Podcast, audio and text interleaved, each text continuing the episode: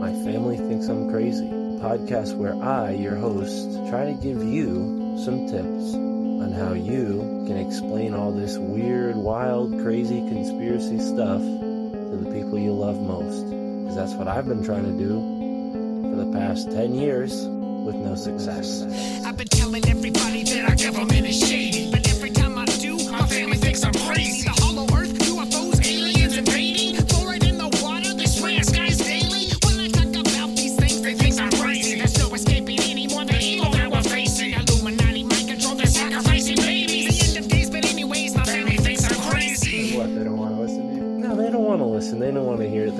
Oh, here we go, Mark. Off again with your. Mark being Mark again. Yeah, yeah. So, you know, that's the thing about podcasts is when you're on the air, and it's like therapy, you know? If I can't talk to my family about this stuff, I'll talk to you, Matt, and all our listeners. You'll just tell your whole podcast. Yeah. So who are we talking about today,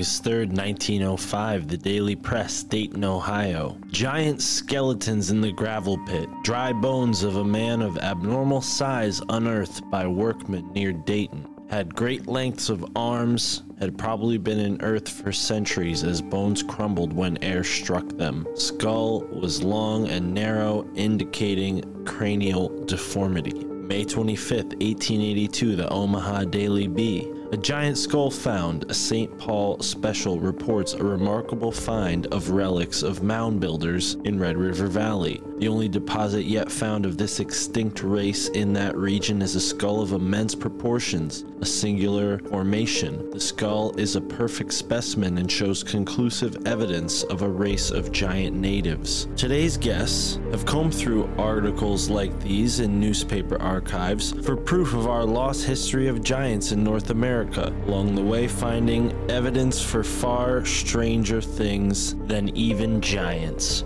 I'm Mystic Mark, and thank you for tuning into this episode of the My Family Thinks I'm Crazy podcast with our guests, Ark and Neo from the Digging for the Truth podcast. Ark is also the man behind the intro song heard at the beginning of this podcast. You can find his rap music by searching Destiny Lab. Recently, there was a uh, missing whole truckload of human heads that was stolen, and they couldn't find where this these truckload of human heads went. But it makes you think because the uh, Skull and Bones actually have a ritual called the obscene rite, in which they have to eat a human pineal gland. And you think, why would they have to do, eat a human pineal gland? Well, I found some information as to possibly why. So going back even more ancient, you know, the Egyptians have the cobra coming out of the forehead, oftentimes, or a beehive type shape coming out of the forehead.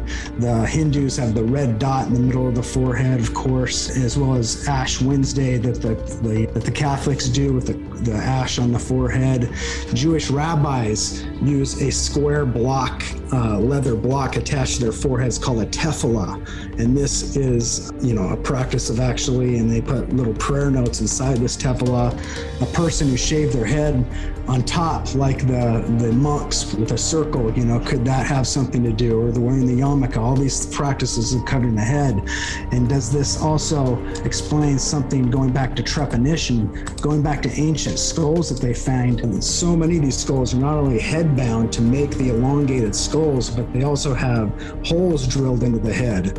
And there's some occultists who have re practiced this trepanation practice of drilling holes inside their head because they believe if they have somehow bring air or light into their their brain cavity that that makes them connects them back to god just like a child with a, a soft spot on the top of their head that a child that's why they have the soft spot is they actually are getting some sort of spiritual information that goes directly to their pineal gland through their head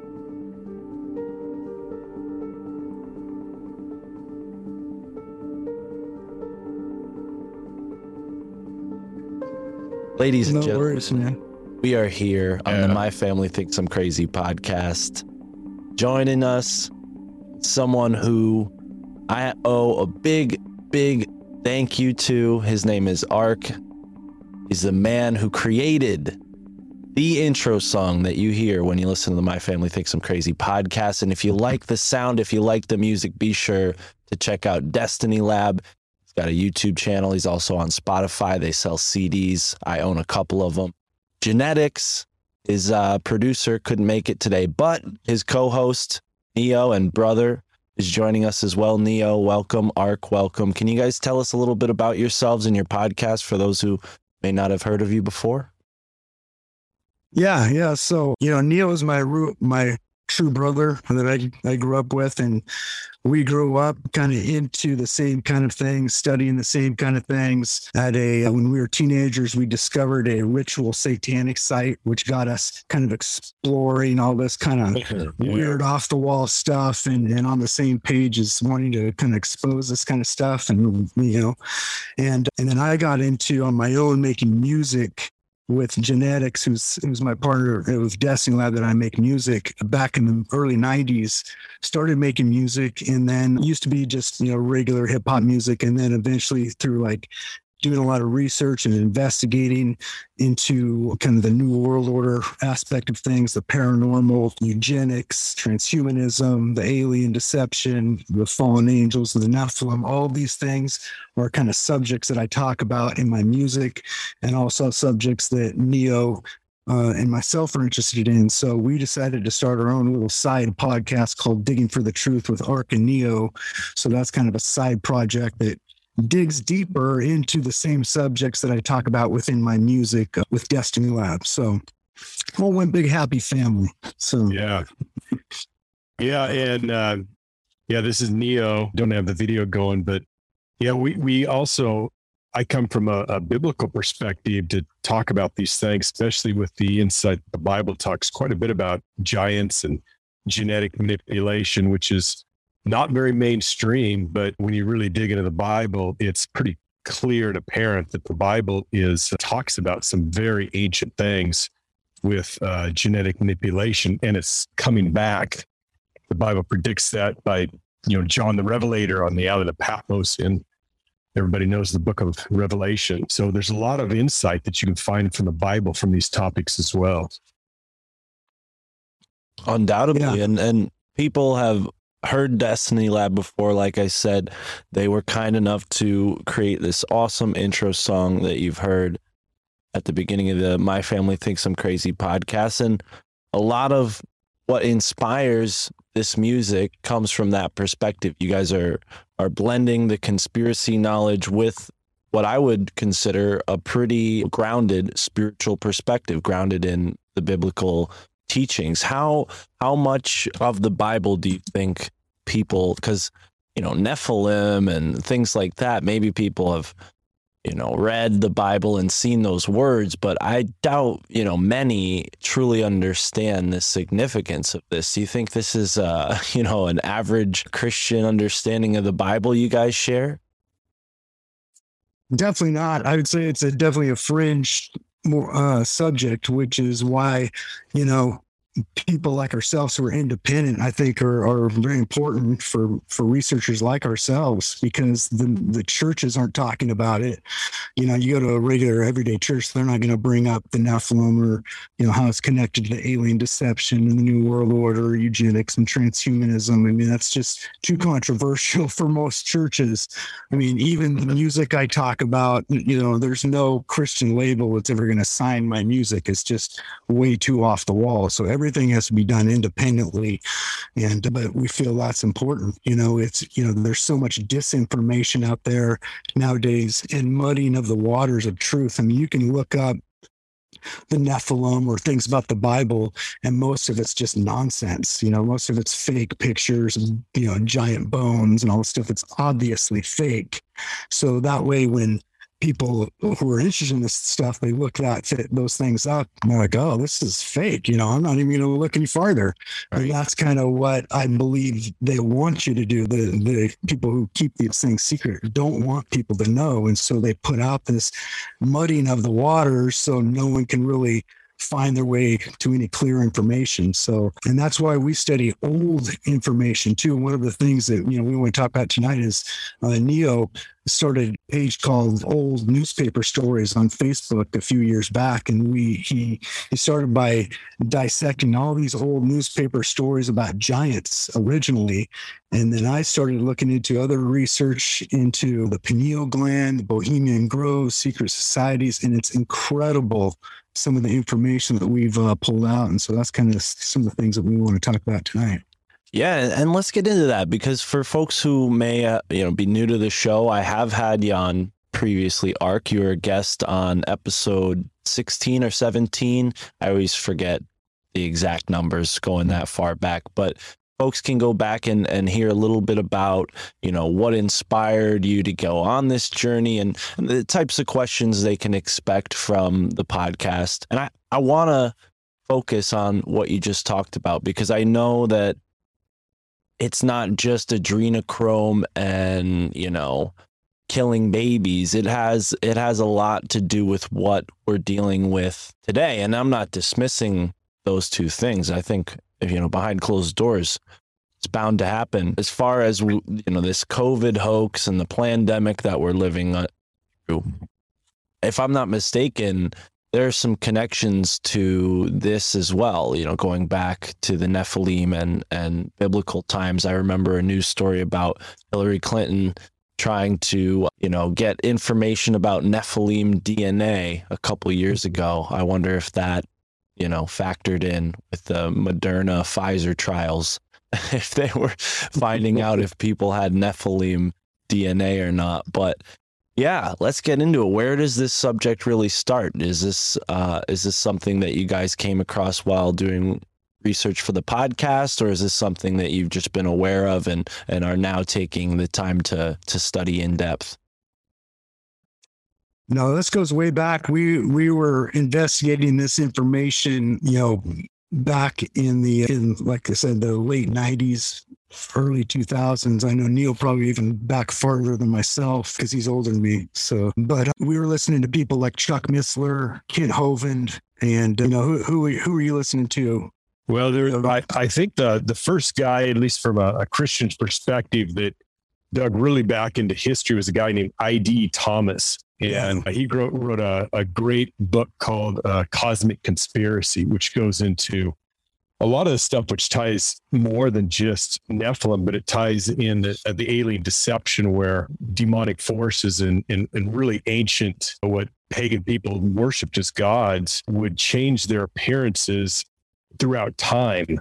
But the things that they did by deceiving people was the same. So if you look back at, at the fairies, the, the the trolls, the the different things, the vampires, the werewolves, all throughout history, there's been times where strange creatures have appeared to people, and, and, and today the narrative is aliens, and we're kind of on that, but there's so much information coming out too that it's possible that these aliens could have bodies and and technology from this genetic manipulation. When you dig back to some of the DUMBs, the deep underground military bases and some of the things that were found, at least reportedly by some of the people uh, inside of these DUMBs, is that there's been some encounters with creatures that resemble the Greys, which could be uh, genetic hybridizations that are still alive today, and they've been living in these recesses. There's a lot of strange things that, that go on, in the and, and the Bible talks about some some other things like the the lion men of Moab,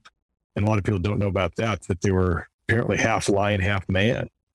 So a lot of strange things like that that are alluded to maybe in one verse, but we don't have any other information. So then you need to start connecting history with that, see if there's any other historical facts or going back to other books, uh, maybe uh, some of the the, the uh, books of the Islamic faith. They they go into some of those things too. And it's really hard to track things down today because, like you said, the Hillary Clinton talking about finding DNA of Nephilim, and you, have probably seen the picture of John Podesta with a uh, a, a number on his hand, and that goes back to resurrecting Osiris, I believe, as well. So these people around today believe in these ancient gods, and that's who they're worshiping. So the, the things that happened thousands and thousands of years ago with the Babylonians, the Egyptians, are still around in these secret societies. They're they're they're worshiping some very strange creatures, and they seem to always go after children, like you alluded to with the adrenochrome and the sacrifice of children, the Moloch and Baals and things like that are still in essence happening in our view. Even Yeah. go back to the the origin the original stem cells is for the coronavirus researchers from something called HEK two nine three. And HEK stands for human embryonic kidney tissue. And the Bible talks about one of the evil sorceries that's done is those that look at the kidney. And we we kind of pondered what does that really mean? We we couldn't quite figure it out, but we think we might have a connection with what how they got these kidney samples of this HEK 293, what they had to do with this baby, and they had to do it with at least 293. That was the 293rd attempt, is they had to have the baby be born alive and without anesthesia because it would slow down the blood flow and it would damage the kidney tissue. They had to remove the kidney from a live baby outside of the womb to make it viable. And this again comes back to that that, that we think this is more ritualistic, where they're tying in technology with the sacrifice of human blood. And that seems to be one of the, the, the main things of these ancient religions as well, as they tie child sacrifice, gaining more knowledge, gaining more information. And we think, at least now, that that might be the tie to this, and it's and, and that's the foundation, that's the bedrock of all this coronavirus, which we now find, like you said, is more about transhumanism depopulation than you know saving mankind or extending life. You know, they may claim that that's what they're going to do, but I'm not. I don't really believe them that that's their ultimate goal. And I would concur with that. I think that's well said. And I was just recently checking out David Whitehead, the Truth Warriors work, and he's been working with Michael Tsarion and kind of showing this occult through line that is, I would say, and I think they put this pretty plainly, the origins of our medical science. It has its roots in alchemy, it has its Yes. roots in sorcery, it has its roots in, you know, this folk craft, right? Working with herbs and that could be very benign if you're using it the right way, if you're using these plants, you know, for their actual energy. But what happens is they end up breaking them down alchemically, turning them into these innocuous white powders, and then, you know, selling us these chalk pills with a little tinge of of, you know, some kind of mm-hmm. energy in it, but really feels like it's more of a vessel for this uh, virus, this mind virus, really what it I think it's it's more appropriately termed. But what have you guys found when it comes to the biblical connections or the ancient connections to what we're seeing today, this medical occult cult? Well it's you know really fascinating is if you go back to the book of enoch and it talks about the fallen angels the the actual beings that fell from heaven directly that had sex with females to create the nephilim back in the days of of uh, jared and uh, pre before the flood. And it talks about it names them by name in the book of enoch and it tells what specific attributes that they brought to to fool mankind. And not all these things are necessarily evil in themselves. You know one of them brought metallurgy one of them semyaza what's very fascinating is semyaza brought both witchcraft and pharmakia. Pharmakia and witchcraft was basically looked at as the same thing brought by the same fallen angel and so, you know, in this, you go back and look at ancient cultures who have the, you know, the rituals that they do with a shaman or drumming or incanting, incantation of spirits, you know, to heal people. You know, this is the same thing. Nothing is new under the sun. This is all the same thing, but it's just repackaged throughout time. And we believe from a biblical perspective that these fallen beings are very patient and they're very smart at, at fooling people and they know what foundation in order to make things believable. And so if you go back to say uh, just ev- you know the start of evolution when when the idea of evolution came around that idea had already been around for thousands of years going back even to the to the greeks and and uh, Romans that they believed, you know, ideas of this something coming from nothing or that we were born from lower animals.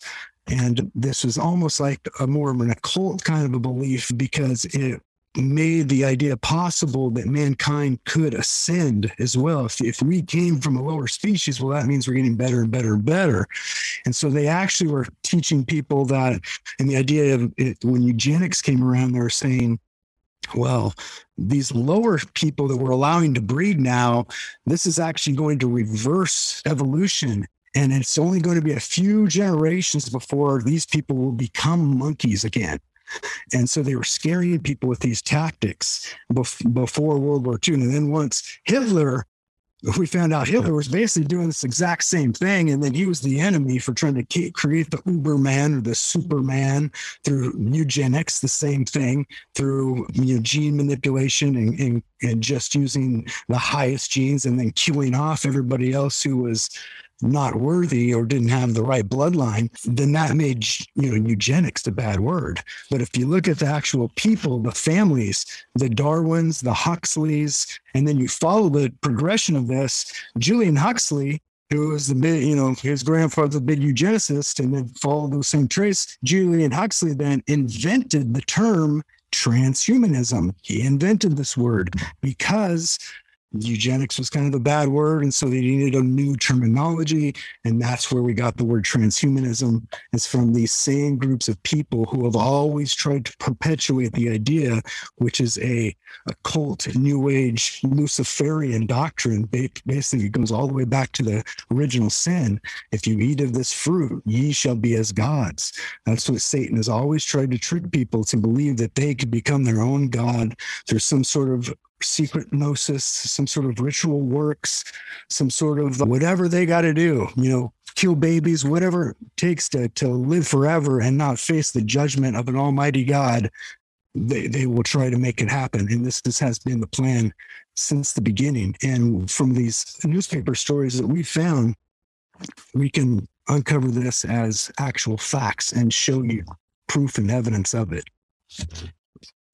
Yeah, it, it's interesting that you said also, you know, talk about eugenics being pretty old, and it's it's uh, uh, also the foundation of racism. You said that Hitler, see, he believed he actually taught kids in school that there were and, and showed charts to the children that the the Jew was the closest to ape, and then the black, and then the Slav, and the Asian, and only the blonde haired, blue eyed was was the Ubermensch, the Superman. And but really, what they were doing, they were actually looking for, uh, I believe, uh, Nephilim strains. They actually went into the Tibetan wilderness and were measuring people's uh, body structure and things like that because they thought they could find a living person with some of this genetic material and start breeding them together.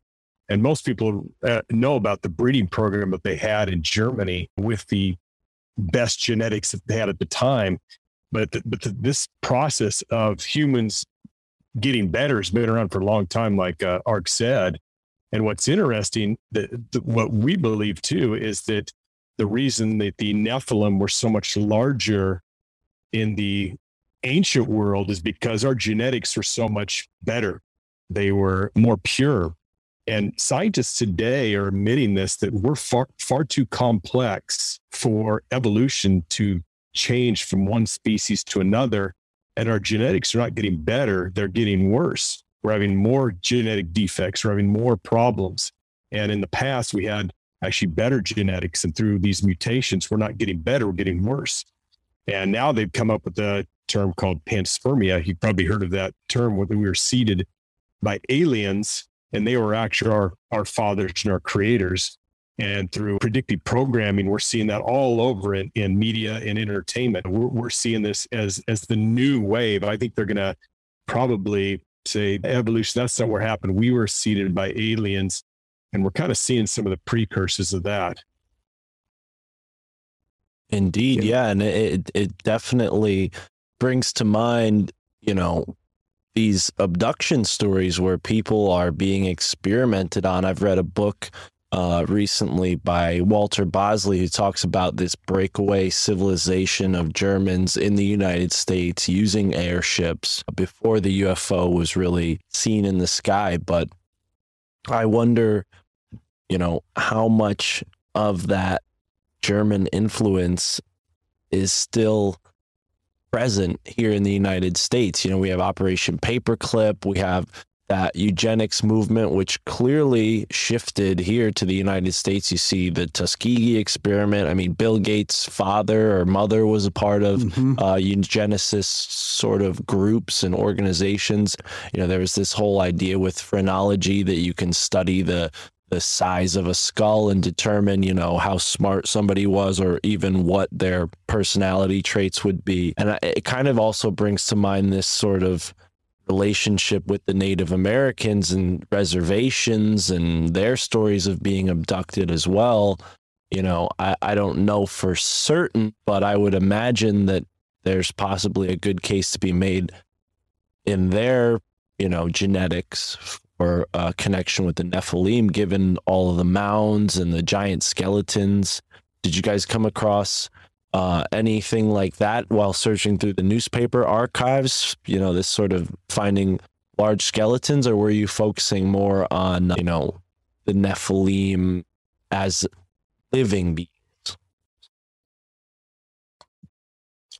Or, or Neo, you you kind of uh, started the whole uh, search with the giant skeleton, so you have more of a background in that. But yeah, yeah, you know, he was. We were searching for, you know, real, real uh, stories of real skeletons being dug up for the most part. So you know, show and Neo can pull up a couple Yeah. to talk about maybe.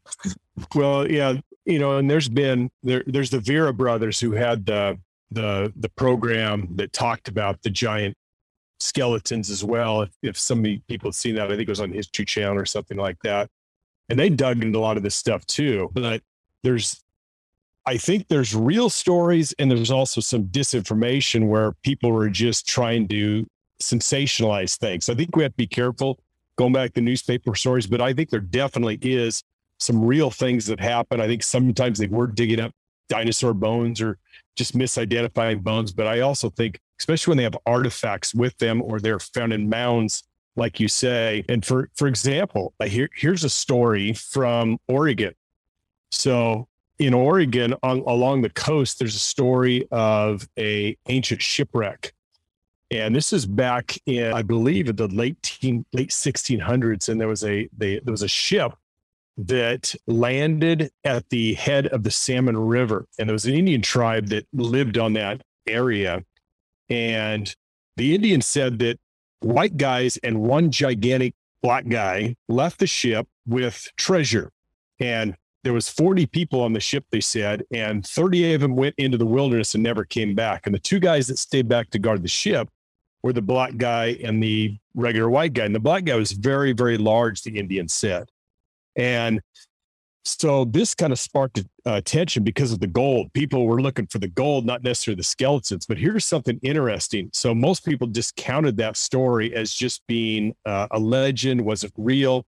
But archaeologists from Oregon State University in the early 1900s, while they were excavating on this uh, Salmon River estuary, they not only found the ship, which is they found the mast of the ship, which is very old, out about 14 feet of, of water. They also found these mounds of not necessarily mounds that were built, but they're they they were called where they the Indians would place all their shells and basically like trash heaps. And in these trash heaps, they found two human skeletons. And one of the skeletons was gigantic. And this is at the exact same place where this story of the gold and the and the giant black man and the other one were found. And apparently, when some of these Indians tribes that were still around in the early 1900s were interviewed, some of the people still remembered the story being handed down that there was a, a giant and they killed the giant and they buried them in those in those uh, pits. And this kind of corroborates that there that some of these stories are true because we found the physical evidence of this. Now, here's the interesting thing: that skeleton was on display at Oregon State until the Smithsonian took it, and this uh, Robert Horner's museum, which is still on the campus of Oregon State University, is still there, but those giant bones are gone now, and so we only have reference to them in a, a several stories and but they really describe it as kind of a side note because more people are interested in the gold that was apparently buried from the ship than the skeleton. But we're obviously more interested in the skeleton. Undoubtedly, yeah. That's, I mean, one of many of these amazing stories from that time period. And when he started talking about the giant, I was sort of reminded of this story of uh, Magellan, right? One of the first explorers from Europe in South America, at least in written history. And one of the first encounters he had with any inhabitants of South America was with what they described as a as a giant who was dancing as he saw their boat, you know, kind of approaching the shore, throwing sand on top of his head and, you know, doing all kinds of interesting things maybe to get their attention. And I believe they ended up either taking him aboard and trying to bring him back to Europe or maybe trying to see if he would come along with them on their travel. And within a few days of being on the ship, he ended up passing away. But I might, I, I I'm almost certain that the word Patagonia comes from Mad- uh, Magellan naming it the land of the giants in, in Spanish. And now we see this, you know, very popular clothing brand, you know, all over the place with the land of the giants on people's chests. You know, it's it's interesting how these things sort of make their way into the culture. But yeah, it's it's really, you know, i- it's it's more than a coincidence when we see the Smithsonian turning up this often. I mean, this Yeah. story and uh, countless others seem to conclude Smithsonian arriving. Exactly. Yeah, that's like the common denominator. When you start seeing these universal overlaps to stories that where people didn't even know each other and, and you know they're spaced at different times apart, different states, and the same conclusion. The Smithsonian shows up for and to take this in bones for study and they never ever seen again, coincidentally. So but that's one of the things that's always, you know, so fascinating about these old stories is yeah, some of them may be a little bit some of them maybe outright lies, some of them may be made fantastic so they can sell the papers or whatever.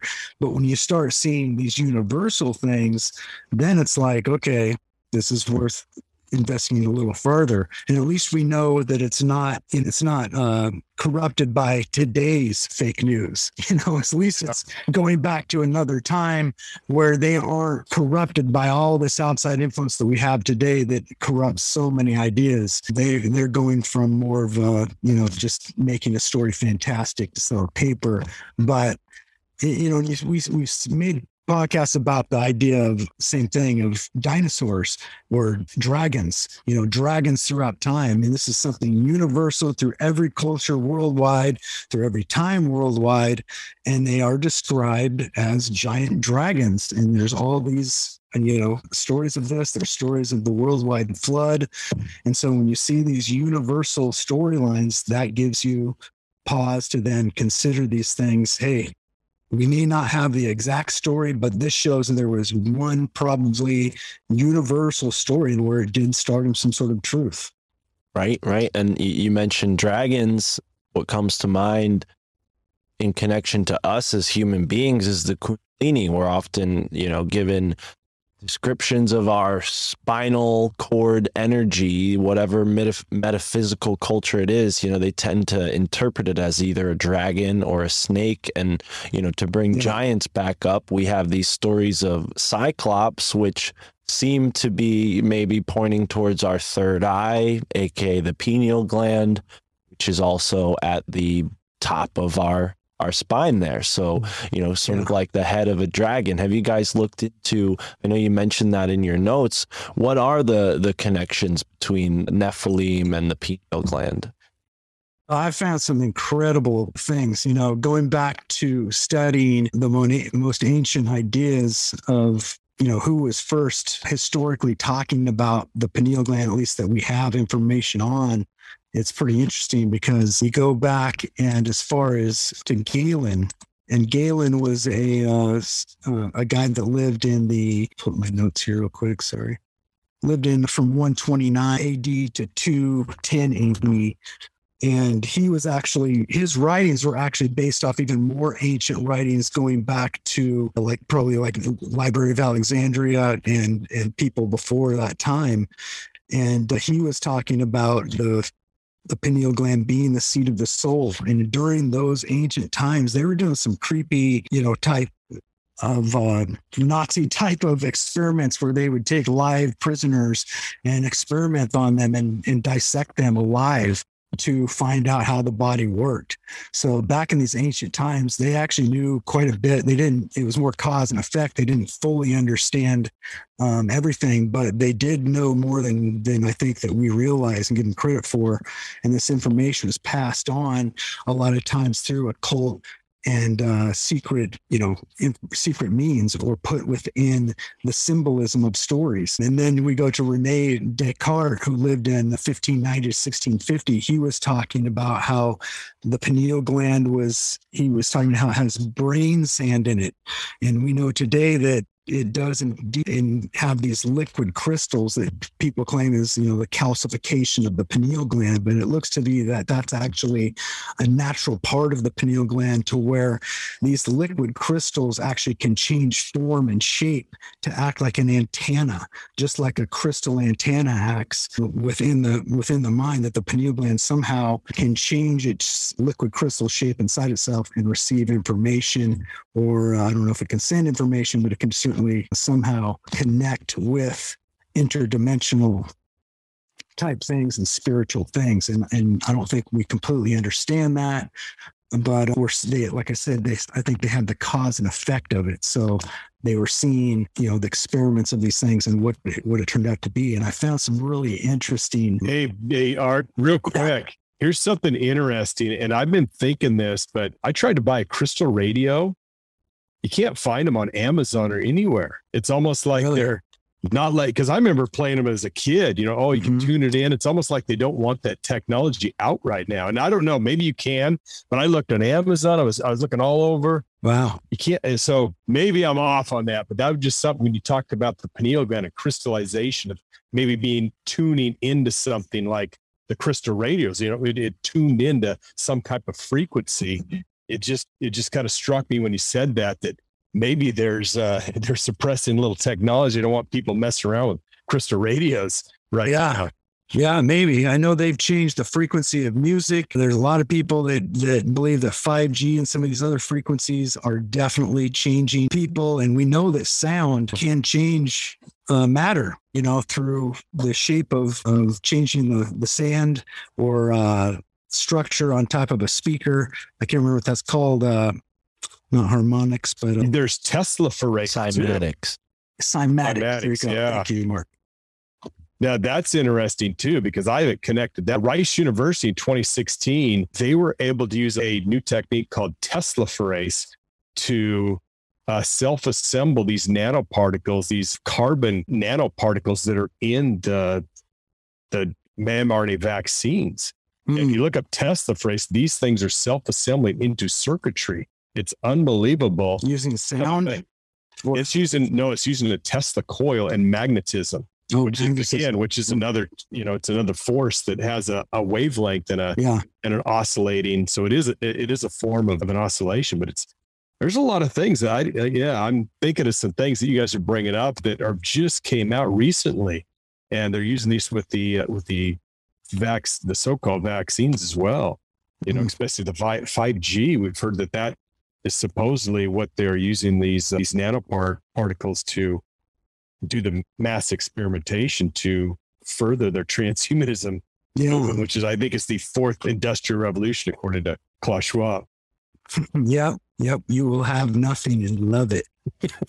right and and this in connection to you know what these medical groups you know hospitals colleges universities what they're doing you know it's a resurrection of these black magic experiments that they were doing in those ancient times. You know to them anything under the skin was mystical. You know you only saw that sort of thing when someone was losing their life potentially or maybe in a war. So you know this whole science of medicine has a really sort of dark origin. I mean specifically it connects to a lot of what i've been researching about skull and bones and their potential connection to grave robbing practices Yep. right? There's a very famous story about geronimo's grave being robbed. But you know at that time as a medical organization university they would have needed cadavers.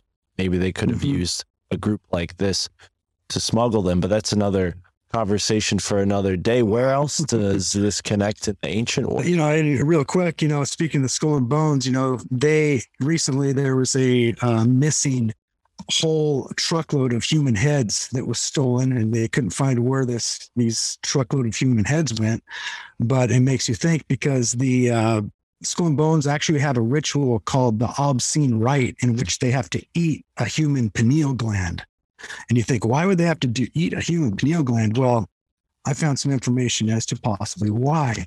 So going back even more ancient, you know, the Egyptians have the cobra coming out of the forehead, oftentimes, or a beehive type shape coming out of the forehead. The Hindus have the red dot in the middle of the forehead, of course, as well as Ash Wednesday that the, the that the Catholics do with the, the ash on the forehead. Jewish rabbis use a square block, uh, leather block attached to their foreheads called a tefillah. And this is, you know, a practice of actually, and they put little prayer notes inside this tefillah.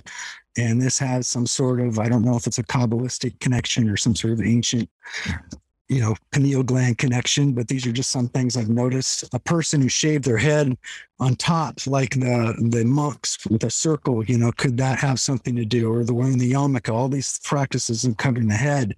And does this also explain something going back to trepanation, going back to ancient skulls that they find? So many of these skulls are not only head bound to make the elongated skulls, but they also have holes drilled into the head.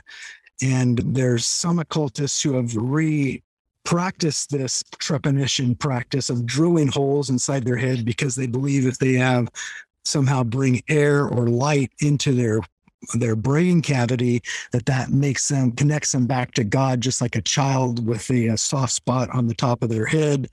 That a child that's why they have the soft spot is they actually are getting some sort of spiritual information that goes directly to their pineal gland through their head and once your head sutures then you are cut off from that you know connection to the higher source but these are all sort of you know maybe uh nothing I have concrete information about, but more ritual type things. Now, some of the things that I found going back to the most ancient stories, I found a story back from 17 from a guy uh, that had a firsthand account that seemed to accidentally come across a letter of a group of what he called learned men from a secret society that were were using what they called uh, philosopher snuff to access the pineal gland or seat of the soul of other people, and that they would take this snuff inside their nose and be able to go have an out of body experiment experience and pick who they wanted to enter the body of and then experience all these people's memories and and uh, fly through the air and do all these types of things on this philosopher philosophical snuff or philosopher snuff.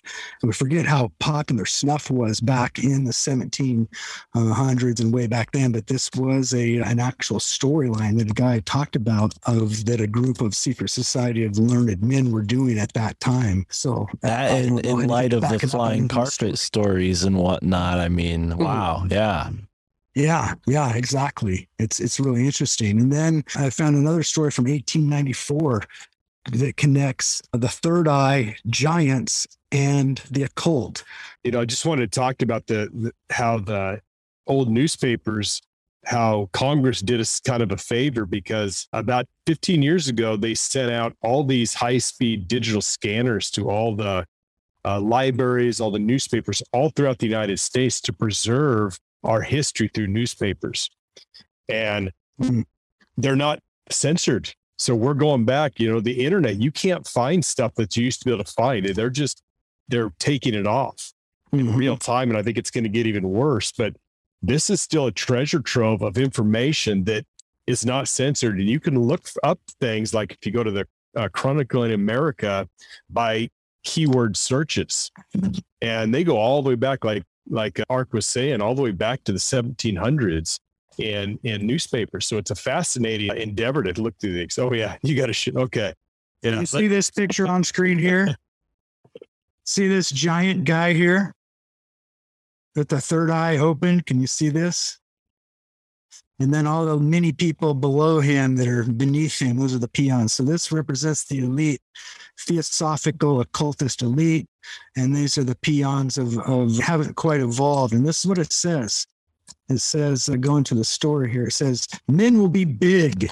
When the sixth race is born to life, a new theosophical belief, 33 feet will be the average height. Three eyes for human beings. The vulgar clothing will be discarded in the new utopia. Although of but recent development is not origin not or, or origin the doctrine of theosophy has been become sponsor for some very startling theories and ideas. And this goes to helena blavatsky's uh, writings of isis unveiled where she talked about this. And she says it says that basically i'm going to pull up my other notes here because i have notes on just the good stuff of this thing but i wanted to show you that picture of the third and it says people will be 33 feet tall you know That's an interesting number. yeah, interesting number that they picked there. What a coincidence, you know, that they Right. would uh, pick this number. And uh, pull up my where did my where did my email go? It's very Yeah, that's what they're- you know they had artist renditions of these things, and it's amazing how how they would tell the stories and and a lot of times most of our stories today are so censored and and and hidden but back then a lot of things they just came out and told it what these secret societies are really go, doing.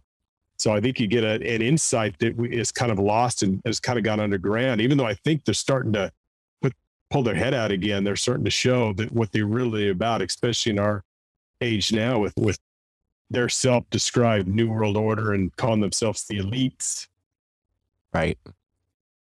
Yeah, so here's it says uh, William Q. Judge, the distinguished and assertive theosophist of New York, has become a very pronounced view of the sixth race, its personal appearance and characteristics. He says that men will be 33 feet in height and they will wear no clothing. The theosophists believe that America will see the first development of the sixth race because here are gathered people from all nations of the globe. The amalgamation of the different people here on the here is more complete It has held the preparations of the coming of the new race have been going on for quite some time. Mr. Judge thinks that the first batch of this new race will be looked upon as being eccentric, cranky, and abnormal, but they will soon be the majority. So you know, sounds interesting what the, you know, off the wall people are, the cranky, and the abnormal people that can't la- laugh at jokes, huh? They say that the first race was not divided into men and women, and the individuals had two spinal cords and that the in the sixth race when the race is approaching the perfection upon the globe individuals will again have two spinal cords. And the seventh race sex will dis- disappear altogether. So here is showing against again the trans movement the idea of making this androgynous being that is neither male nor female possibly the two spinal cords probably represents the kundalini spine and the regular human spine. I'm, I'm not positive about that, but I'm, that's what I'm guessing. Mr. Judge thinks that the individuals of the sixth race will be 33 feet on average. They will have a third eye just above their forehead, which possesses ever so much more power than the eyes now ha- we have. They will appear in luminous atmosphere. Personal to themselves, discarding trousers, waistcoats, shoes, and frocks and bonnets. And and it talks about, let's see here meant while the stature of the coming race will be enormous, its weight will be little more because the matter in which it will be is more refined. Indeed, all matter will be refined, and the specific gravity of the individual will be nearly what it is at present. Most grossness will be eliminated. So it's all it's all this idea of you know there's this grossness of the poor and wretched people of below and the elites of above, and that we must refine and, and create this elite group of people. You know, and it goes back to the proportions. An individual will be almost perfect, probably almost like the canons of Greek art. The muscular strength will be as much, much less than a present, for there will be no need for it. Individuals have broad, open foreheads with no wrinkles. Even when they reach a thousand years of age, they will have a magnificent. They will have magnificent large eyes, the prevailing color of which will be blue. So racist much, you know. So, you know, all this stuff is is interconnected to the same kind of ideas, and um, Right. And this is what we believe transhumanism is eventually leading us to, repackaged as this thing that's, you know, all nice and, and just, you know, helping Mother Earth or whatever they're going to say it is, or, or working with our alien brothers who created us. And they're going to come up with some sort of, some sort of uh, storyline. And we have, we found stories about another, you know, other people talking about the, the third eye back in the 20s the idea of glands was like super super big and they were saying that glands could like solve all problems and if we could just like turn like basically take the glands of young people and put them into older people they could live forever. And just re- keep recruit you know return this Wow. process over and over again. So i've got a really And- amazing And we know you know the chakras each correspond with a gland in the body. Obviously we're talking about the pineal gland some yes pretty inex- interchangeably known with the third eye but the crown chakra is the parietal gland the throat chakra would be your thyroid gland i believe or Mhm. whatever's in the throat and then your your heart would be your heart chakra because the heart is a gland in its own right i believe if you can classify it uh, as such, or, or maybe there's a gland next to your heart. And as we go down the chakras, I sort of lose track. But I know the kidneys, curiously, the are adrenal the, gland right. The the kidneys are the the, thyroid the the what is it the sort of uh, sacral chakra, which connects Mhm. back to what we were talking about before with the kidneys. hmm hmm Yeah, it's interesting that a lot of ancient cultures would take the the uh, body parts like the kidneys out of people or out of animals and then read them, and they would spread these these kidneys all apart and they would use that as a way of divination. So that's another thing that's fascinating. Now here we go. Here here's how they start connecting science to these theosophical and occult beliefs. So here we go. This is the most amazing, one of the most amazing articles I've ever found. So it says a food that does away with youth. Remarkable discovery that may about glands in the brain that may enable science rapidly to turn children into men, chicks into chickens, calves into cows to sate war's appetite for meat and men. And so it talks about in one of H.G. Wells' books, The Food of the Gods, he conceived of a magic food which made giants of men and animals and animals and vegetables. So, you know, H.G. Wells, of course, being a prominent Freemason that wrote about all kinds of predictive programming that we're facing today. And so he probably knew about all these plans that they were trying to uh, push these things. So basically, what this guy was doing, he was taking pineal glands out of baby animals and grinding them up, dissecting baby animals, taking the pineal glands out, grinding them up into a powder to create a pill, feeding them to other baby animals, and this turned them into giants. And here's a photograph of two chicks, each two to three years old. The large one having been fed on pineal gland, while the smaller one was maintained under identical conditions with no pineal gland administration. So this, after eating the pineal gland, grew to two to three times the size. He did this with every animal you can think of: dogs, cats, guinea pigs, rabbits, uh, pigs, cows, and children. He did this with children, and he did this because he thought that he could reverse what they called backward children. So, a child who had some sort of mental deficiency, they were feeding them ground up baby pineal glands. And he says here in the in the story, he says that it's only the young that that uh, seems to work. Only the pineal glands of the young and the babies seem to have this effect. When we take the pineal glands out of elderly things and feed that, it doesn't have this miraculous property. So this goes back to thinking about okay, the giants of old. The Bible tells us that these giants were cannibals as well, and they would cannibalize humans. You know, you go back to the story of zombies, brains, brains. You know, what what is it that they're going after? Were they literally going after the brains of humans to feed on, you know, baby humans or or just humans in general? And this is why they became giant. I speculation. I have no idea. I Wow. just find these things very, very Yeah. odd that these things are connected. Absolutely. Check out the picture there you got there too. Yeah, so here's the picture that he shows. It says victims of Moloch into the open and fiery jaws of a monster presenting war. Millions of submissive slaves are meekly advancing, accompanied by ignorant multitudes and carrying and, carrying the produce of their labor. And so it just has these people marching in the mouths of this Moloch statue, a fiery mouth, basically, you know, into hell. And it's attributing this to war. Now, this is where it gets really creepy. He says here, while children who ordinarily would not be old enough to fight for their country for 10 or 15 years, maybe, perhaps, he developed, they may be perhaps developed so expeditiously that they may take an active part in the war within a year or two if the conflict lasts that long.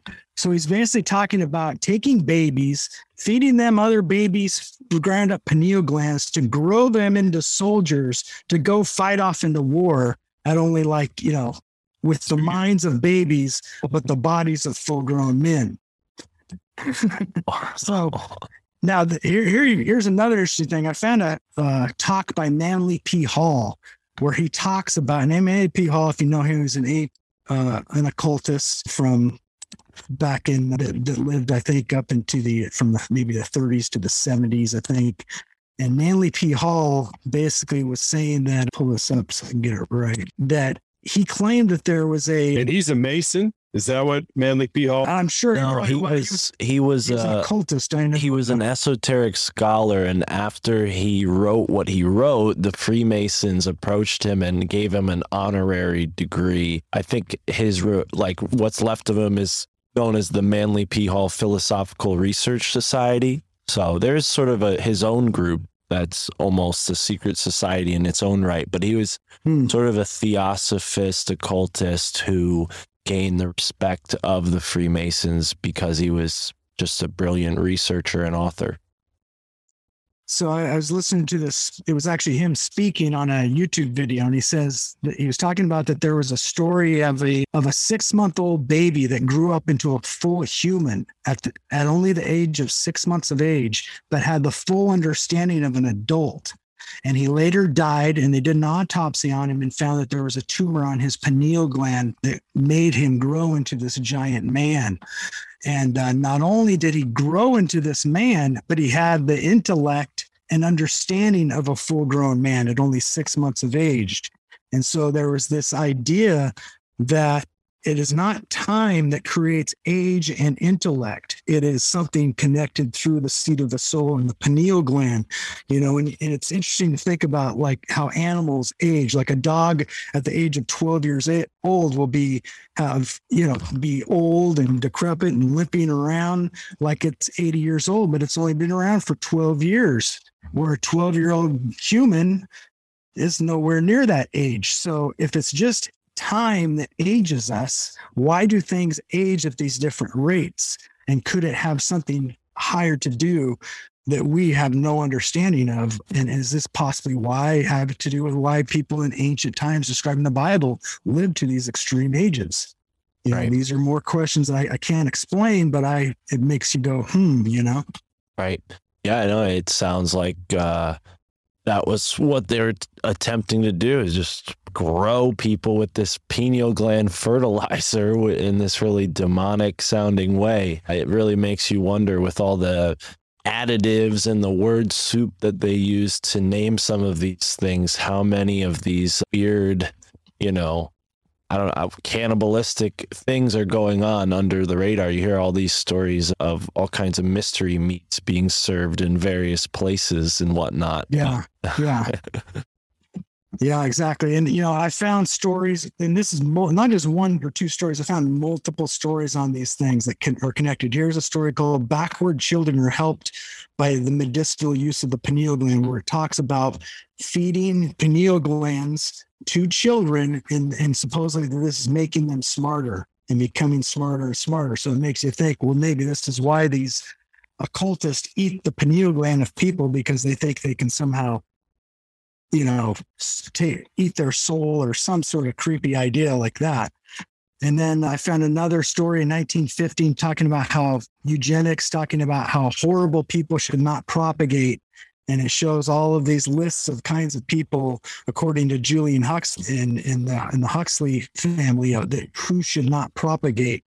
And and this is all through the eugenics movement. The eugenics movement was huge in 1915 they were at every county fair event and it was accepted and people were thinking it was an awesome idea until Hitler came around. If what Hitler di- didn't do did he didn't do that in in, in uh, Germany it probably would have eventually happened here. And uh, and now we're facing the sec- second term of that with this transhuman movement and here's a story called the the Nin's wild oats will produce a race of human thoroughbreds, urges Perfect Woman from 1916.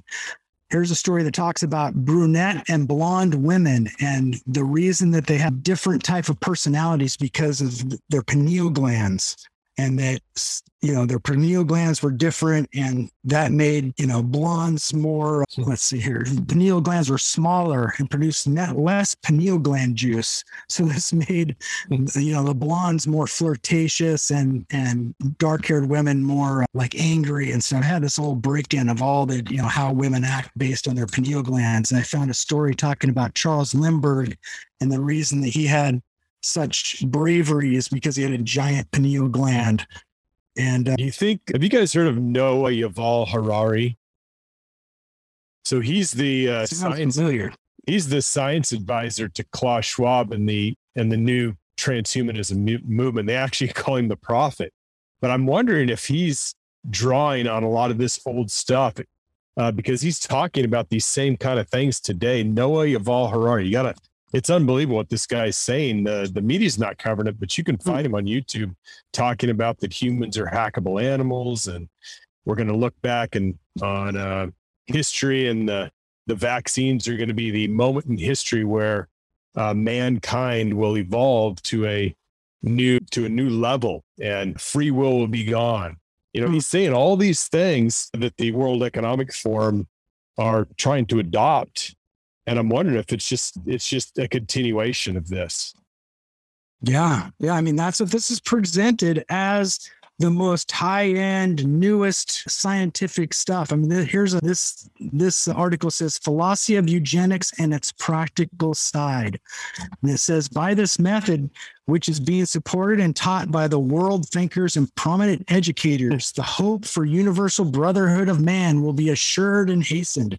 If, on the contrary, this method should fail of adoption, it will require but a few generations until the present trend will bring us back to the state of uncivilized man. And if the theory of evolution is correct, back to that monkey stage of existence.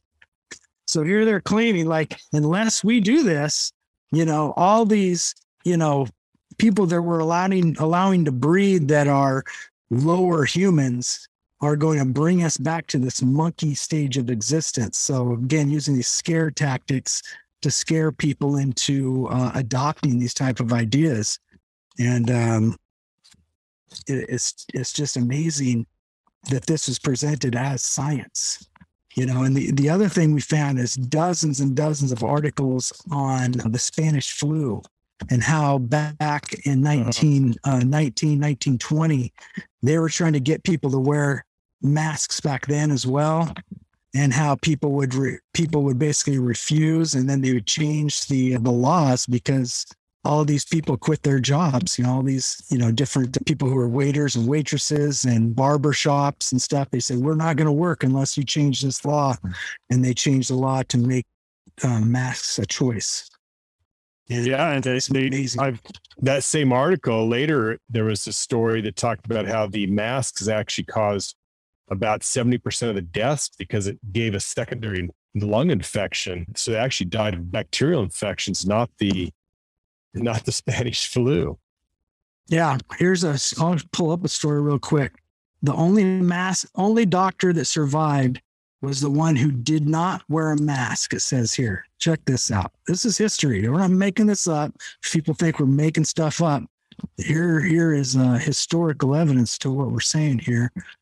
And it's just a And, and little. folks listening on YouTube, I can guarantee this is not going to be up for very long. So be sure to subscribe on Rokfin or a podcast app. What are you doing? If you're only listening to this thing on Exactly. YouTube, you're really you're you're really late to the game.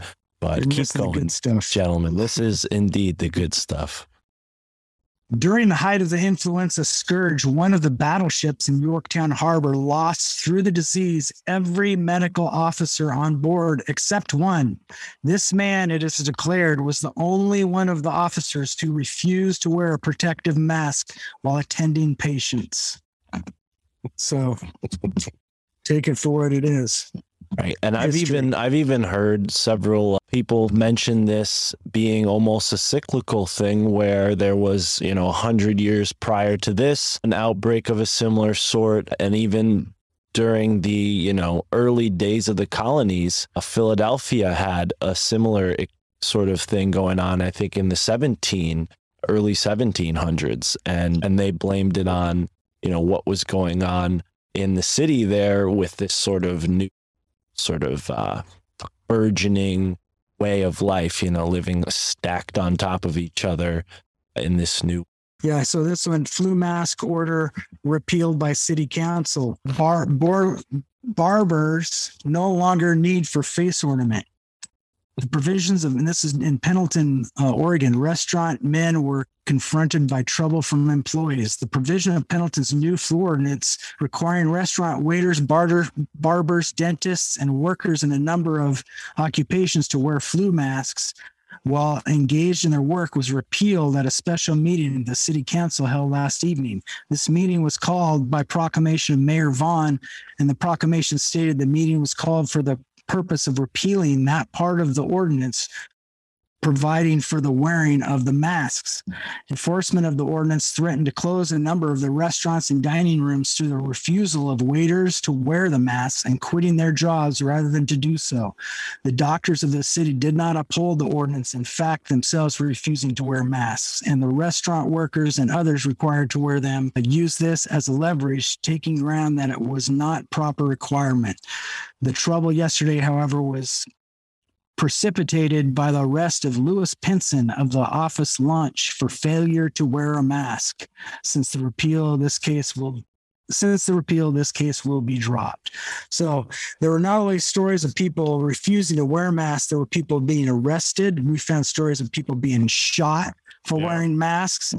I found a poem that they that somebody wrote back then, kind of shaming people that wouldn't wear a mask. I've got an article talking about the Freemason Freemasons and uh, the Freemason Hall basically being the place that is creating and sewing the masks. And so it's just some weird connections, you know, that Well, and it almost feels like there's a script that's playing out. They're anticipating these events ahead of time, knowing that for whatever esoteric reason, wearing or donning a mask every hundred or so years does something. I mean, wow, this is this is incredible. I don't think I've seen this this being talked about at all. I mean, I've heard similar things about you know the influenza outbreak, but nobody talks about this. How the masks. I mean, I'm curious to know what my great grandparents did. You know, living through this time period. I wonder if Yeah. I'm following in their footsteps if they refuse to wear a mask.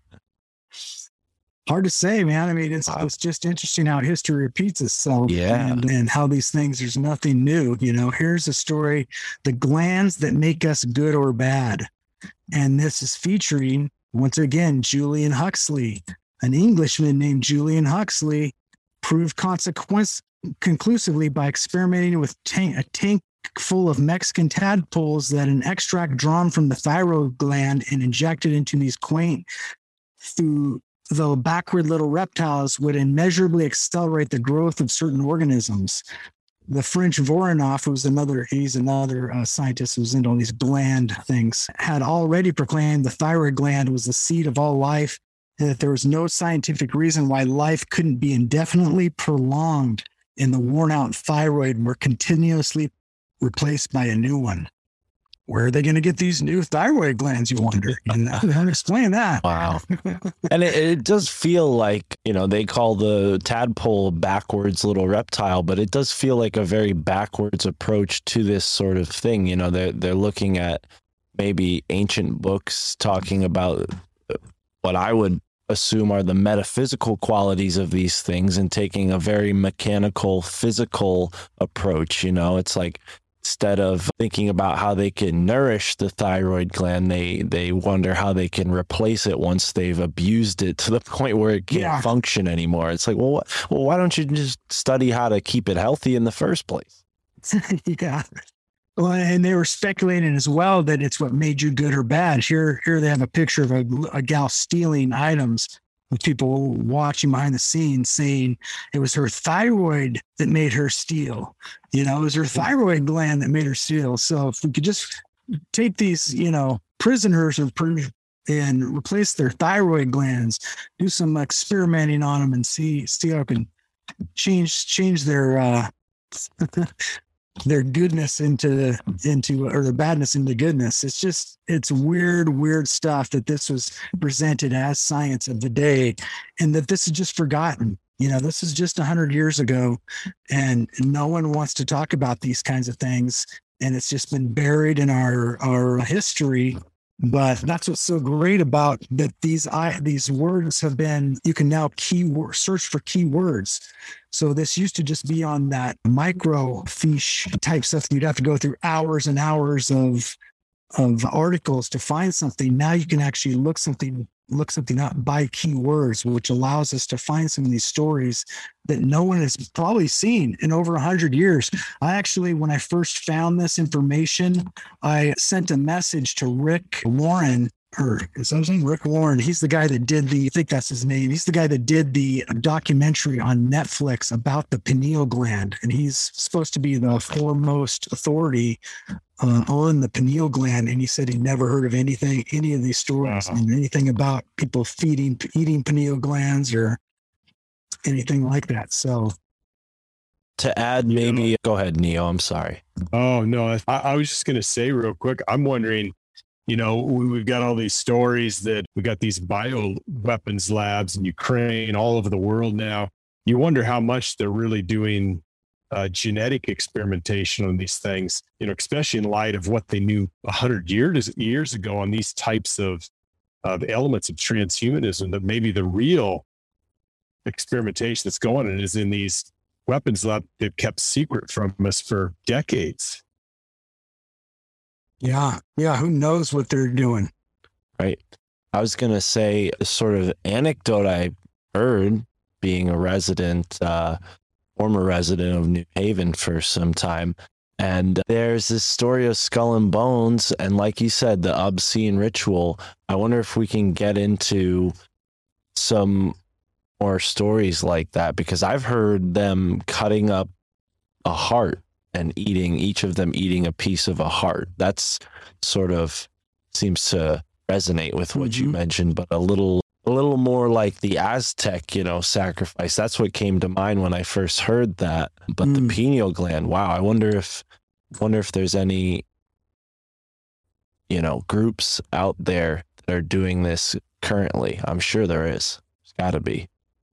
I Well, they're not going to make it public. That's for sure. Right. You wonder if it's connected to adrenochrome. You know, we've we've Yeah. heard inklings about that, even though they're not admitting it. Uh, a lot of people are, you know, you, you can look it up. I, I'm pretty sure it's a real thing. Hunter S. Thompson talks about it and Yep. alludes to it in that uh, movie that they made from his book, but I'm Yeah. sure he, he has much more detail on it in his book itself. But yeah, the movie kind of even points at reptilians too. You know, you have that scene where everyone in the casino is a, a lizard. Yeah, and he's not just making it up. He's getting this information from somewhere, you know? Right. Yeah, Jim Jim Caviezel has a has a film coming out called the the I think it's called the voice of the sound of freedom the voice for can't remember, but it's about child trafficking and how it's the second largest uh, smuggling business in the world right now. Millions of people being trafficked, and he talks about adrenochrome and how kids are being trafficked through the DUMS and and through these Evergrande. And this is all this is a real guy that's in the he's a he- he's portraying a United States special agent that goes after child traffickers, and it's the story of that. It hasn't came out yet. I don't know why it's been done for over a year. It's kind of strange that they're kind of holding up, but I think in light of all the Disney stuff and the things that are going on with the child trafficking, I think they don't want this to come out. But Yeah. it talks about these things too, and they're really doing a they're trying to hide a lot of things from people. Yeah. Yeah. No doubt. I mean, I think if they can, especially on children, you know, these kids that end up missing, you think they're being kidnapped by, you know, serial killers. They might be being kidnapped by government agents and, and put in underground bases doing, you know, having monkey glands and putting in them or something. Who knows? I mean, Yeah, let's let's look at this story here. It says that this woman was considered feeble-minded. She had the the cognizance of a two-year-old as a 19-year-old, and they decided they would try to put a monkey gland in the back of her neck. Yeah. yeah. So basically, they found this girl. What's what's sad about it is it says that they actually the child was found three months ago in a basement of her home where she was lying in an old mattress covered with filth and vermin. She probably would still have been there had not her sister cut school one day and gave the excuse that her sister was ill.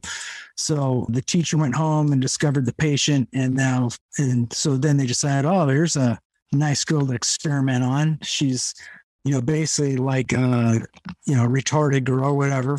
They call her feeble minded. And but she was obviously treated horribly by her family, just put in the basement, given no no uh, connection with people. So they thought, well, perfect person to experiment on. And so they took the monkey gl- gland out of a monkey, and it says he hurried up then to the child's side, where he worked so faster, the gland was implanted in her neck and the wound sewn up carefully. Mary was then wheeled off to the room. And then it, it's funny at the end, but when the when came the question of where to get a monkey, a search was made for organ grinders. Balboa was found while picking up pennies for his master. Scores of scientists and welfare workers have been interested in the case, but it fell to the lot of Balboa while skipping lightly to the music of a hurdy-gurdy to step forward from the hinterland of evolution and contribute his thyroid gland. Now Mary will be able gradually to acquire the intelligence of one of her age, the scientists believe. Of course, she will have to be as any two-year-old girl would would but she will learn and that's what is wanted all that part of the drama is unknown to balboa he of course will die but his thyroid gland will live on and that's worth something. Whoa. Wow. Yeah, no, and I'd love to here, could you go back and just get the name? Because I'd love to search and see if uh idaho y- republican you know what what this woman uh, what her life came to be. But yeah that's that's incredible. Yeah, organ December grinders. 13th, 1920 what what are organ grinders are these It's people the who deal stands with in the the corner and he, he he spins this little thing that makes a sound and the monkey jumps around and, Ah. and dances for Um, money I'm thinking like was- bodily organs being, you know, in context of what we're talking about. I'm No, like, it oh was gosh, actual- what's that? An organ grinder it was an actual instrument and Right. you turn this wheel and it would make make music so Okay, okay, that clears some things up. I got a much darker picture initially. I was thinking the same thing. yeah. Wow. Wow, man. Yeah, and and you know, this medical scientific, you know, establishment now is considered on par with a religion, you know. People use the word the term scientism now to describe the way people have just blind faith and even the scientists themselves, you know, you wonder how much of of this, you know, sort of secret technology, secret medicine they have access to. And maybe that's why they're so willing to do these inhuman things. I mean, do you think that maybe these underground bunkers have like a, a- another race of beings that are using this type of thing? Or or maybe they're just another you know a breakaway civilization of human beings who are you know using this type of stuff to you know keep themselves alive underground? Well that's that's like a whole new uh, podcast itself and talking about the hollow earth and talking about you know you know uh, Neo was talking about how they the uh, nazis went to tibet to try to actually find a pol- porthole or entrance to shangri-la Right. and connect back to these ancient Nordic beings that they believed lived within the hollow earth. And the actual Vril Society or the Thule Society I, mean, was actually using telepathist, these women that had this long hair that they thought was their antenna to download information from these supposed giant Nordic beings that lived in the hollow earth. And they were downloading actual technical data and blueprints of how to create flying UFO crafts that then were that were done in in actual ancient Sanskrit type writing that they didn't even know what they're writing. They had to bring in an interpreter to even interpret this automatic writing from these ladies that were downloading this information from these entities. And then they use this information to actually create technologies. You know, and it, it makes me think about the movie Contact with with what's the gal's name? Where they they got some information and it was it was how to the schematics of actually how to build a machine and a time travel machine with Jodie Foster. Yeah. And and that's that's kind of what they did in Hitler's time supposedly is, you know, there's all these ideas that they had UFO crafts. And if you dig deep enough into it, it it goes back to actually the Hindus, because Hindus supposedly were creating these UFO flying crafts as well back in ancient times. And it claims that they were actually piloted by mystic people who used their third eye to make this craft fly Mm. and that's why these that the germans couldn't do this in mass is because they didn't have enough i guess people that had that that uh, mystic That skill. Mystic skill to be able to fly these crafts with their third eye or open them themselves up to these entities to allow this to work whatever Right. this uh, technology was It reminds me of the descriptions of the Kecksburg UFO, the the UFO that crashed in Kecksburg, Pennsylvania, and people who were on the scene recalled language, you know, writing on the side of the craft that they had never seen mm-hmm. before, uh, you know, mm-hmm. and we hear word of this Nazi bell. The Kecksburg UFO was shaped like a bell.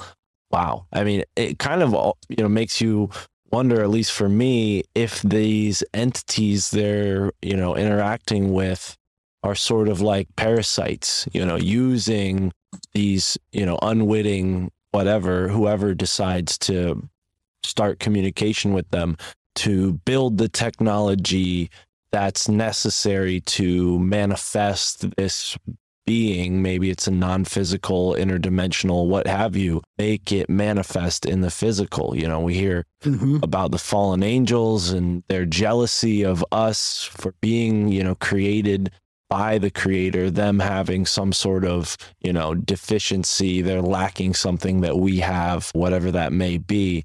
I don't know off the top of my head, but it's, you know, considering Antarctica, South America, these underground bunkers, the Nazis and their similarity to today's military industrial complex in the United States kind of makes me, you know, wonder what the heck is going on. Have we been invaded body snatcher style, you know? Mhm. There's a, there's there's an interesting story that came out from an Oregon man named Phil Schneider. I don't know if you're familiar with Phil Schneider. Yeah, I've I've So- had a f- couple people recommend uh, his work to me recently, so please tell us. Well, this is the guy that he was a, I guess, a geologist who was working with the DUMS. The DUMS stands for Deep Underground Military Base. And apparently they use lithium to bore out these giant tunnels underground. And it, it, they, they, it makes a glass smooth underground tunnel, but it, it needs to be through different types of rocks. And this guy claims that he, that they encountered some entities underground in the United States. And he said that they actually a ray came out of one of them, and he, and he and he sh- shot off three of his fingers and get him, got him in the belly, and he killed about twenty soldiers that were with him. And this guy has spoken. There's video that you can watch, and he is missing his fingers, and he does have damage from something. So it leads credibility to his story. And he did work for the the government. He was a geologist and he was speaking in the mid 90s about all this and there's quite a few videos you can see they're kind of vhs quality but he talked about uh, a lot of these things back then and then like so many of these people he ended up dying apparently killing himself you know like we hear sometimes but it's an interesting thing to to to get into and some of the, the one of the biblical narratives that's just that we've recently discovered is corroborates some of the things that we that Art talked about earlier with technology, having a an agreement with these aliens to get new technology. And there's been talk that maybe Eisenhower had an agreement that said you could abduct so many people per year as long as we get the nuclear technology, as long as you get this higher technology for transistors, because all this technology that we've gotten seems to come out all at the same time and it's really sped up in the last 70 years. But the Bible talks about this. There's actually a recent verse that a lot of people didn't even think had anything to do with these things until until the light of some of the things about this Phil Schneider and and some of the military people that that apparently that said that the people will make a covenant with death and hell. And this agreement will be in secret. It'll be a refuge.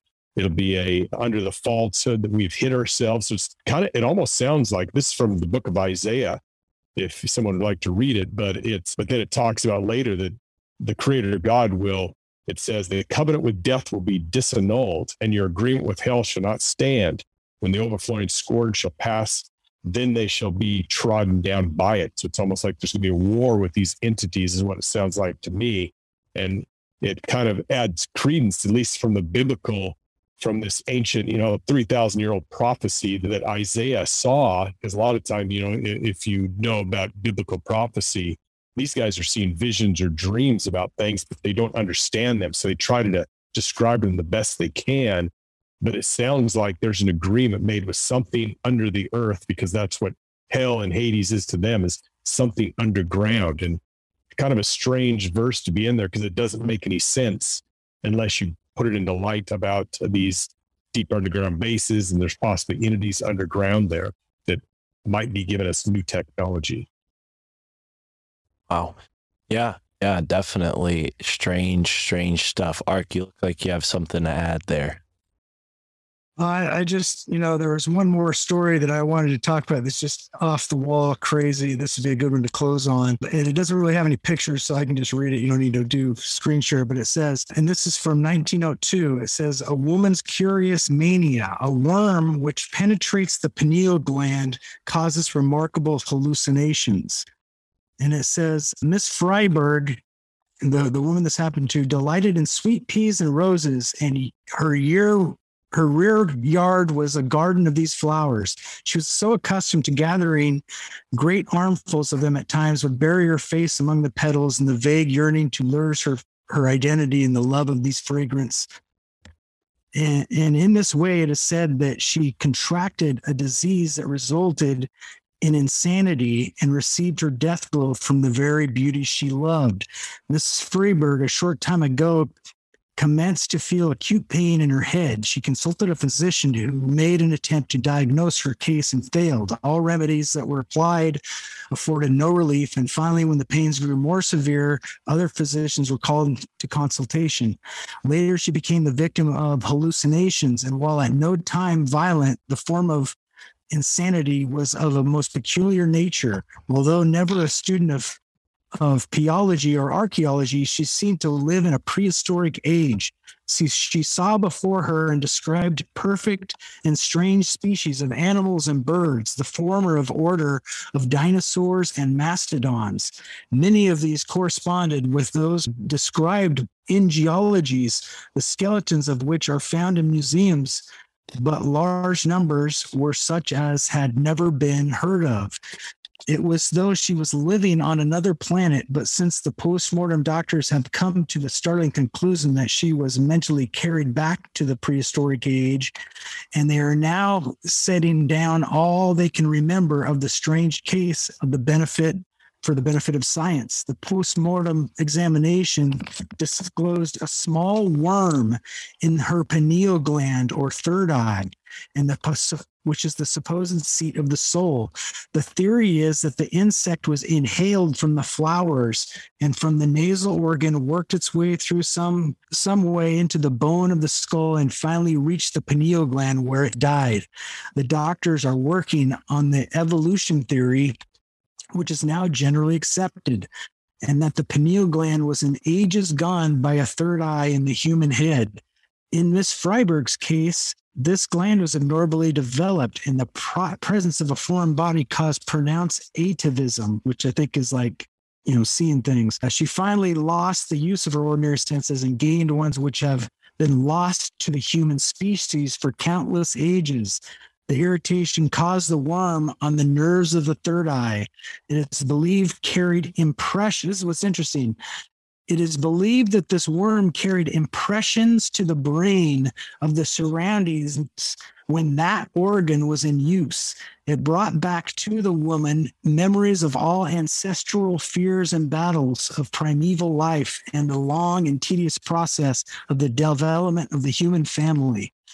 She often saw before her and attempted to converse with strange, invisible beings. She would occasionally repeat slowly a few words in utterly unknown languages as though she were saying them after someone. Her sense of smell was intensely acute. The sight of the animal that she fancied to see in her insanity, and which her talk was now believed to be the image of a mammoth, and which she had great fright.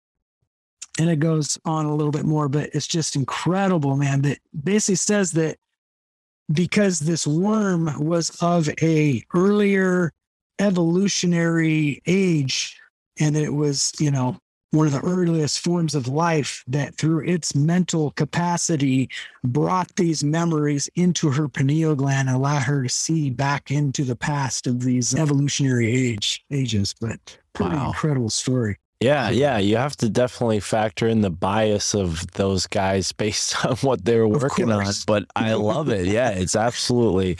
I mean, you know, uh, at first I'm thinking, are they saying this thing's a psychedelic worm? But now I guess through resonance, you know, I mean, that's pretty. That's pretty advanced concept for people who are, you know, we're thought to have, you know, kind of surpassed so far intellectually. If anything, I think on an average we've gone in the decline because if that story made its way into the newspaper today, how many people would even read it, let alone talk about it, you know? yeah exactly exactly they were more open to all the possibilities back then you know Right. Well, Ark Neo, this has been a fantastic dive down many different rabbit holes, and I appreciate you guys sharing what you have shared. There's a lot left on the table to talk about. But before we go, please let the listeners know where they can follow up with you both. And of course, it is not Cypress Hill who made the intro song. It is this man right here, Destiny Lab. So please go check out the rap group that is Destiny Lab. They're on all the places you can listen to music. But tell them yourself, guys. Where where can they follow up with you? Yeah, if you like, if you like uh, Mark's intro here, come definitely check out our music. It's like old school hip hop. Sounds kind of like Cypress Hill, Beastie Boys type music, but we talk about all the paranormal stuff, information we've talked about tonight. We dig deep into these subjects, and and we've been investigating these things for over twenty years. So it's it's an interesting, very unique approach to investigation and research. And our whole goal is to just be a link in the chain. And, you know, I don't want people to believe me or believe Neo and what we're saying. We want to spark other people's interest to go ahead and investigate these things for themselves and have independent study and, uh, and go to places that can be actually, you know, actually be, you know, used and not be full of disinformation, you know. So there are still some areas out there of, of where the muddies have not been the waters have not been muddied so much. So definitely come check out the music at destinylab.com. There are links there as well to our podcast, Digging for the Truth with Ark and Neo, which is available on most, you know, iTunes and most uh, podcast links.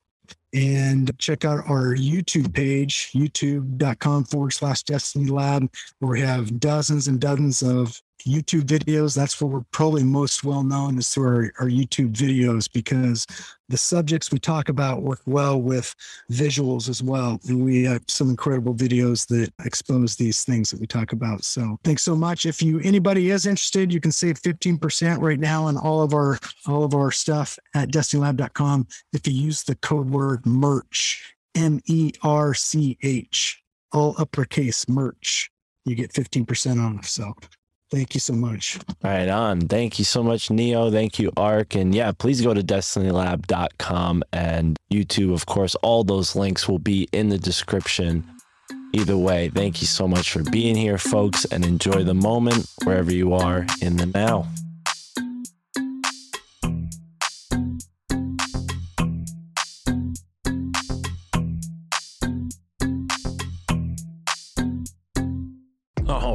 Right, yes, another episode of the My Family Thinks I'm Crazy podcast. And for all the YouTube commenters, I'll answer this question the last time. I'll say it for the third time this episode. Destiny Lab, today's guest, Ark, created the intro song for our podcast, not Cypress Hill, not some underground rapper. Well, not just any underground rapper, but Destiny Lab. So if you like the intro song, you'll definitely love Destiny Lab. Be sure to check out their music. They got a bunch of albums out. And of course, Ark and his brother Neo have a podcast called Digging for the Truth. So go and subscribe to that as soon as possible.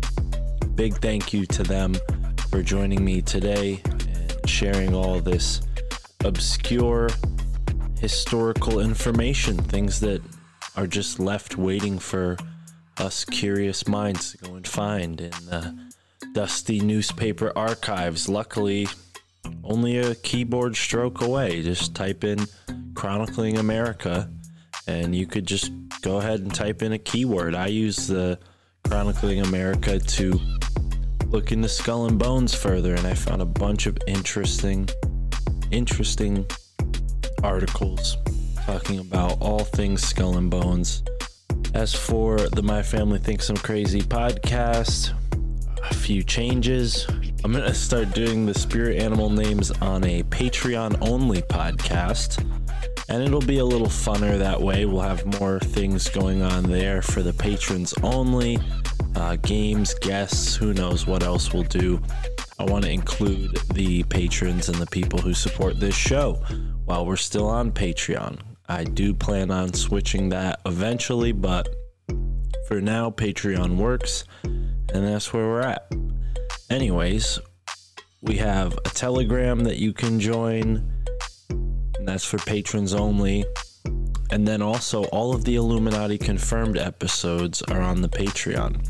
So far, we've recorded eight Illuminati confirms. Only six of them are published on the RSS feed, but two of them are already out on the Patreon, plus eight bonus Patreon only Illuminati confirmed episodes with just the boys, just me, Juan, and Chris, and they are fun, hilarious. I just finished editing a bunch of them that were hiding on one of my SD cards, and they're all there now. So, people who are subscribed to the Patreon already, you got a nice treat. You could binge through some funny Illuminati confirmed episodes.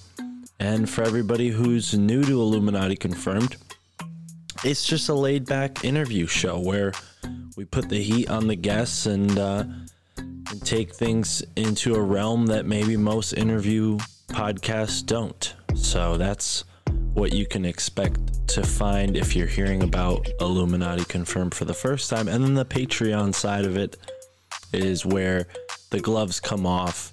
Juan, Chris, and I talk about you know what really makes us tick so to speak and especially when it comes to the guests you know we have conversations with some really interesting people and then those conversations carry over onto the patreon anyways a lot going on big shout out to everybody who signed up on the patreon we got a new member of the best friend book club thank you so much for joining the Best Friend Book Club. Michelle. Thank you, Michelle, for joining the Best Friend Book Club. We will have a book out to you at the end of the month.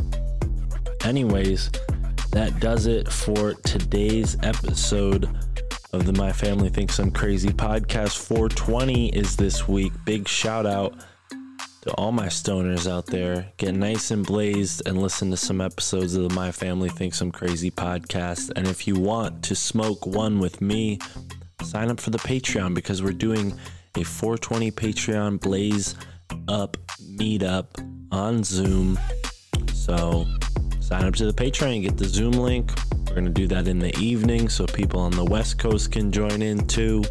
Uh, people on the East Coast might need to stay up a little late, but that's cool. I'm a night owl. I'm recording this a couple hours before it's published. So if you're listening to this, what up? Hello. A couple hours in the future. Or maybe you're listening to this way distant month or years from now. If so, hello. How different am I? Have I changed much? Who knows?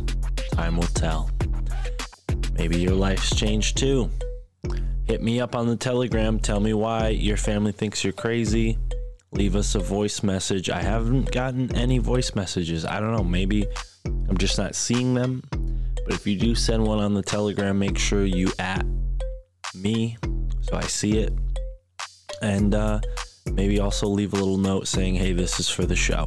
Because I do want to include as many of you as possible. Leave me a voice message. We'll play it on the show. I'll respond to it. It's a lot better than me stumbling through your questions and reading them.